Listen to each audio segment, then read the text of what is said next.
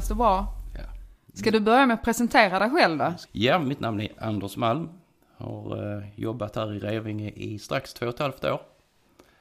Och eh, har dessförinnan eh, jobbat inom eh, kommunal räddningstjänst i nästan tio år. Har en yrkesbakgrund också som bilmekaniker och bilskadereparatör. Som jag förgyllde min fritid med att vara deltidsbrandman. Och därefter så började jag läsa SMO och då hoppa på banan som heltidsbrandman. Här på skolan så jobbar jag framförallt med GRIB-utbildningarna och även hjälper till lite på SMO-utbildningarna. Och har ämnesansvar för dörrforcering så det är därför jag sitter här idag. Och hur kommer det sig då Anders att du just har det ämnesansvaret då? För dörrforcering. Dagens tema. Ja, det är ju en bra fråga. Eh, dels med min bakgrund förmodligen och eh, att eh, vi hade en tidigare som hade ämnesansvaret sluta. Så då blev en plats ledig som behövde ersättas och den tog jag. Så då tog du den. Du, jag tänker på det. Inom vilka utbildningar ingår eh, dörrforcering? Ja, det är ju inom SMO-utbildningarna och GRIB-utbildningarna vi kör eh, dörrforcering i teori och praktik. Och en eh, utbildningstillfälle på SMO är ungefär tre timmar. Och på GRIB två timmar. Och det är ju intensiv tid vi lägger där. På att de ska få bryta så mycket dörr och känna på verktygen så mycket som möjligt under de här timmarna. Det lät ju väldigt intensivt det där Anders, eller hur? Men eh, får man verkligen med allt på de här eh, timmarna då? Man får grunderna, är tanken. Och att, för det är en teknik som ska sitta. Eh, Så att eh, det är det vi lägger fokus på, att lägga rätt teknik, att använda verktygen. Som vi gör då. Men inom vilka situationer inom räddningstjänsten eh, kan, kan då räddningstjänsten behöva dörrforcera? Ja, det är ju då inom, eh, vi larmar ju naturligtvis. Där vi har en räddningsinsats och eh, vi har, kommer till plats. Vi kanske har en uppringare som är bara passerat, har inga nycklar till fastigheten. Eller på något annat sätt så att låsfunktionen inte fungerar. Och att vi inte hittar någon annan alternativ väg in som vi också försöker göra. Fönstervägen, källardörr som är lättare att bryta upp i så fall. Men vem är det egentligen som fattar beslutet att man ska forcera en dörr då? Det är ju räddningsledaren på insatsen som tar det beslutet. Okej. Ehm, om vi nu ska liksom komma in på det här med metoder. Hur, eh, hur går det till egentligen när räddningstjänsten ska forcera en dörr? Finns det några specifika metoder för det? Ja, eh, man tittar idag på två huvudlinjer kan man säga. En hydraulisk metod och en mekanisk metod. Och vi lägger ju tiden på den mekaniska metoden här på eh, MSB. För den här eh, hydrauliska metoden, det är inte alla räddningstjänster som har tillgång till det. Utan vi lägger den på den mekaniska metoden. Då har man ju arbetat fram en, eh, ett eh, sätt att eh, det ska bli så enkelt som möjligt. Så då tittar man på dörren. Är det, för vilket håll går dörren? Är det en inåtgående dörr eller en utåtgående dörr? Och därifrån så kan man även titta på material i dörren. Trädörr, metalldörr. Och då även titta på om det är en, om det är det metall då är det då också en säkerhetsdörr.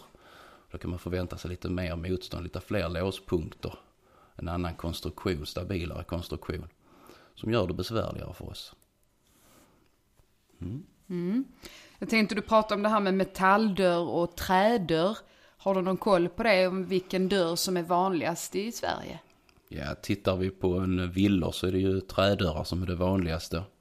Men tittar vi då på lägenheter, flerfamiljshus, så är det ju metalldörrar. Och eh, då från och med eh, 2013 tror jag det är så ska det finnas en säkerhetsdörr på alla nyproduktioner och eh, renoverade fastigheter. Och den här metoden som man då arbetar efter det är att man ska vid en utåtgående dörr att vi siktar strax under eh, handtaget för att få tag om eh, låskistan som du kallar. Och eh, få ett bra tag om dörren när vi arbetar med verktygen. Och sen ser vi vad det är för en konstruktion av dörr, hur många låspunkter där är. Och sen arbetar man därifrån som sagt. En liten kvalificerad gissning, kan det vara så här att säkerhetsdörren är svårare att ta sig igenom än en trädörr? Ja, helt riktigt. Yes. Eh, det är den. det. Det kan även vara en fördel att det är en metalldörr eller en säkerhetsdörr. För den är ju som sagt stabilare. En trädörr kan spjälkas, gå i tu. Men där är det ju att sikta på den här låskistan så mycket som möjligt. För då får man grepp om det. Du Anders, jag tänkte på det här att du nämnde, du pratade om två metoder. Eh, Den mekaniska och den hyd- Hydrauliska. hydrauliska. Jag då som är en lekman, vad innebär det? Eh, Den mekaniska det är brytverktyg och eh, hammare och en eh, bonk. Alltså rent mekaniska verktyg där vi använder samma metod i utgångsläget och sen med god teknik bryter upp. Hydrauliska, ja det är ett hydraulverktyg som vi kan använda dels spridare från eh, vår eh, losstagningsutrustning eller en förädlad variant av detta som får ett bättre grepp i just eh, dörrkonstruktionen och kan bryta upp dörren eh, på ett bättre sätt och lättare. Och spar kraft för eh, de som bryter dörren. Behöver man vara stark för att bryta upp en dörr? Det ska man inte behöva vara utan det är en teknikfråga har det Ja. blivit idag. Okej. Med dagens verktyg som finns. Mm, mm. För några år sedan så var det mer styrka än eh, teknik. Okej. Men hur lång tid tar det för räddningstjänsten att få upp en dörr ungefär? Vad, kan man säga något om det? Det, det är ju beroende på vad det är för en dörr där sitter. Eh, och det har ju det här med konstruktionen, vem är tillverkaren, vad är klassningen på dörren.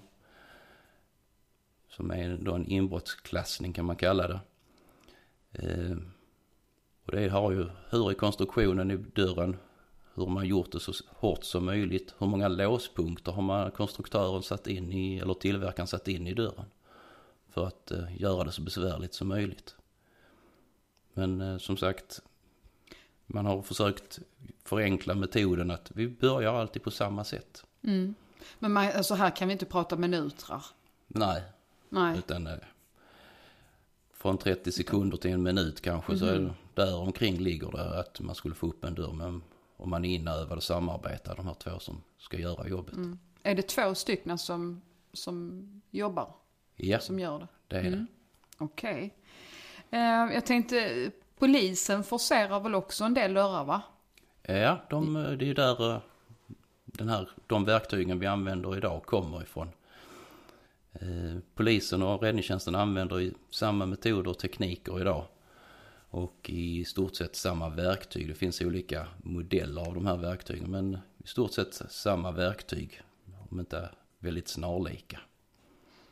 Är det så på något sätt att polisen och räddningstjänsten har liksom samarbetat i det här att gemensamt försöka hitta någon bra teknik eller hur? Eh, Ja, har du? det har ju skett ett samarbete mellan polisen och räddningstjänsten för att ta fram en så bra metod som möjligt. Ja. Och polisen eh, låg i framkant där och eh, har delat med sig till räddningstjänsten för att göra det så bra som möjligt. Om man nu känner att man vill fördjupa sig i det här ämnet, finns det någon hemsida man kan eh, gå in och kolla lite mer om dörrforcering eller kanske till och med någon bok som har skrivits? Ja, bok, Om det? bok är ju eh, rätt så svårt tyvärr. Okej, Eh, Det är en oskriven bok. Men, Där har det- du något i framtiden här, precis. Eh, utan eh, vi från MSB vi håller på att göra en fortbildningstjänst. Där man gör en eh, utbildningsmaterial i eh, dörrforcering. Annars eh, är det att eh, googla och leta efter de här eh, tillverkarna av eh, hydrauliska verktyg och eh, den verktygssatsen som räddningstjänsterna använder. Den här fortbildningstjänsten som du pratar om, är det någonting som räddningstjänsten kan ta del av redan nu eller? eh, Nej, det Är är det- inte utan den är under produktion så förhoppningsvis någon gång under hösten ska det vara färdigt eller början 2020 som det ser ut. Och är detta bara räddningstjänsten som kan ta del av den eller även andra intresserade? Eh, kunskapen om fortbildningstjänsten är ju tyvärr för dålig. Men eh, det är, alla räddningstjänster ska kunna gå in och registrera sig här ju. Och eh, ta del av detta materialet. Och där finns väl någon spärr att är man inte en räddningstjänst eller har, går någon utbildning inom MSB så är det svårt att ta del av detta. Okej, då får man googla helt enkelt. Det Om får man man vill veta mer. Mm. Du Anders, jag har hört att Sverige är ett av de länder i världen som är bäst på det här med dörrforcering. Stämmer det? Ja, kanske. Eh, jag har inget, inte svart på vitt på, på det, men eh, under de eh, utbildningarna jag har gått i detta ämnet så förklarar man att konstruktionerna och testningarna av dörrarna som monteras och testas i Sverige, då testar man även låspunkterna. Det gör man inte ute i övriga Europa utan där skiljer lite i prövningarna. Och på så sätt så är ju även de dörrarna som monteras och tillverkas i Sverige lite bättre. Och då ju, sätter ju press på oss som ska ta oss igenom och har utvecklat ett bättre koncept. Så ja, förmodligen är vi bättre. Det var härligt att höra. Du, har du lyssnat på något av våra tidigare avsnitt? Alla. Det? Jag har lyssnat på alla. All Mycket right. intressant lyssning. Ja, men vad trevligt. Men du, då vet du ju också att vi i varje program har en stående punkt. Ja, Det vet du. Och vad går den ut på? det är att eh, föregående talare har eh, ställt en fråga. Ställt en fråga? Ja, Ja. till nästkommande gäst. Ja, och det är till mig då som Karin har ställt en fråga. Ja, just det, precis. För i förra avsnittet så hade vi ju Karin här. Ja. Och det vet du ju precis, hon pratade ju om akut omhändertagande. Och hon ställde den här frågan till dig. Ja, jag begriper inte så mycket om sånt där, men jag tänker Anders, eftersom jag har haft inbrott flera gånger, vilken sorts dörr, du behöver inte nämna någon tillverkare och göra reklam, men vad ska jag ha för sorts dörr på mitt hus för att vara på den säkraste sidan? Vilken dörr är svårast för er? Aha. Och då tänker jag också andra att ta sig Ja, igenom. just det. Så vad säger du Anders? Vilken sorts dörr är det svårast för räddningstjänsten och ja, därmed också för andra att ta sig igenom? Ja, den är ju inte helt enkel att svara på. Men eh, som jag pratat tidigare om så det finns säkerhetsdörrar och det handlar ju om det här med låspunkter. Så så många låspunkter som möjligt det hjälper för att få en säker dörr. Och sen kan man kanske förbättra den dörren man har också genom att sätta förbättringar så att man inte kommer åt, inbrottstjuvarna kommer åt med sina verktyg. En hasp? En hasp kan göra, men sen finns det någon, som jag sa, någon list som man sätter för dörrspringan som gör att man inte kommer åt med verktygen. Det kan vara ett verktyg eller ett sätt att förhindra inbrott genom dörren. Men eh, man får inte glömma bort att ta de andra vägarna in i huset som vi då inom räddningstjänsten också tittar på att eh, hitta in. Fönster, andra dörrar. Okej. Så det gäller att titta över hela huset i så fall. Där fick nog Karin med sig några tips. Ja, jag hoppas det. Ja. Ehm, temat i nästa avsnitt kommer ju vara brand och eh, då har vi eh, Stefan Svensson som kommer hit och pratar just om det här ämnet då. Så nu Anders är det din tur att skicka vidare en fråga till Stefan just på temat brand.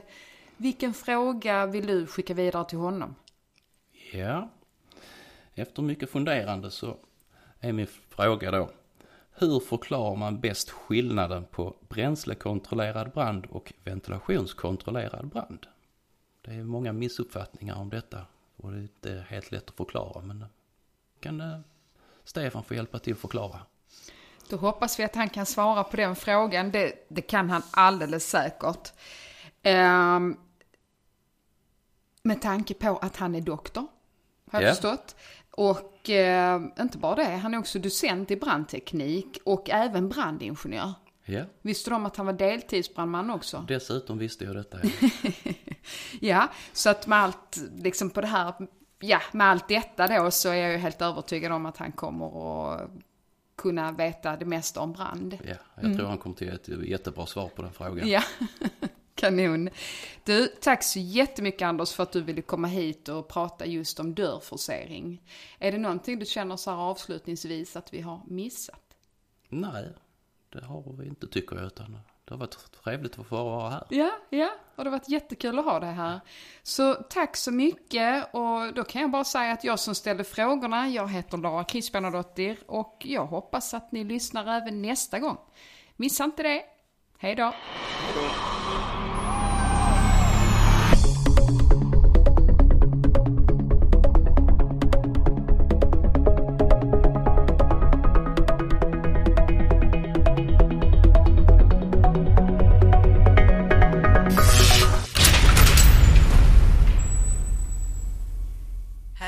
Hänvisningar till omnämnd litteratur eller andra resurser hittar ni på vår poddblogg msbrevingepodd.wordpress.com Ni har hört Anders Malm, lärare på MSB skola i Revinge. Intervjuade gjorde Lara Kristbjärnadottir. Signaturmelodi av och med tillåtelse av Christian Ur. Ljudupptagning och redigering av Charlotte Kristoffersen. MSB Revinge, maj 2019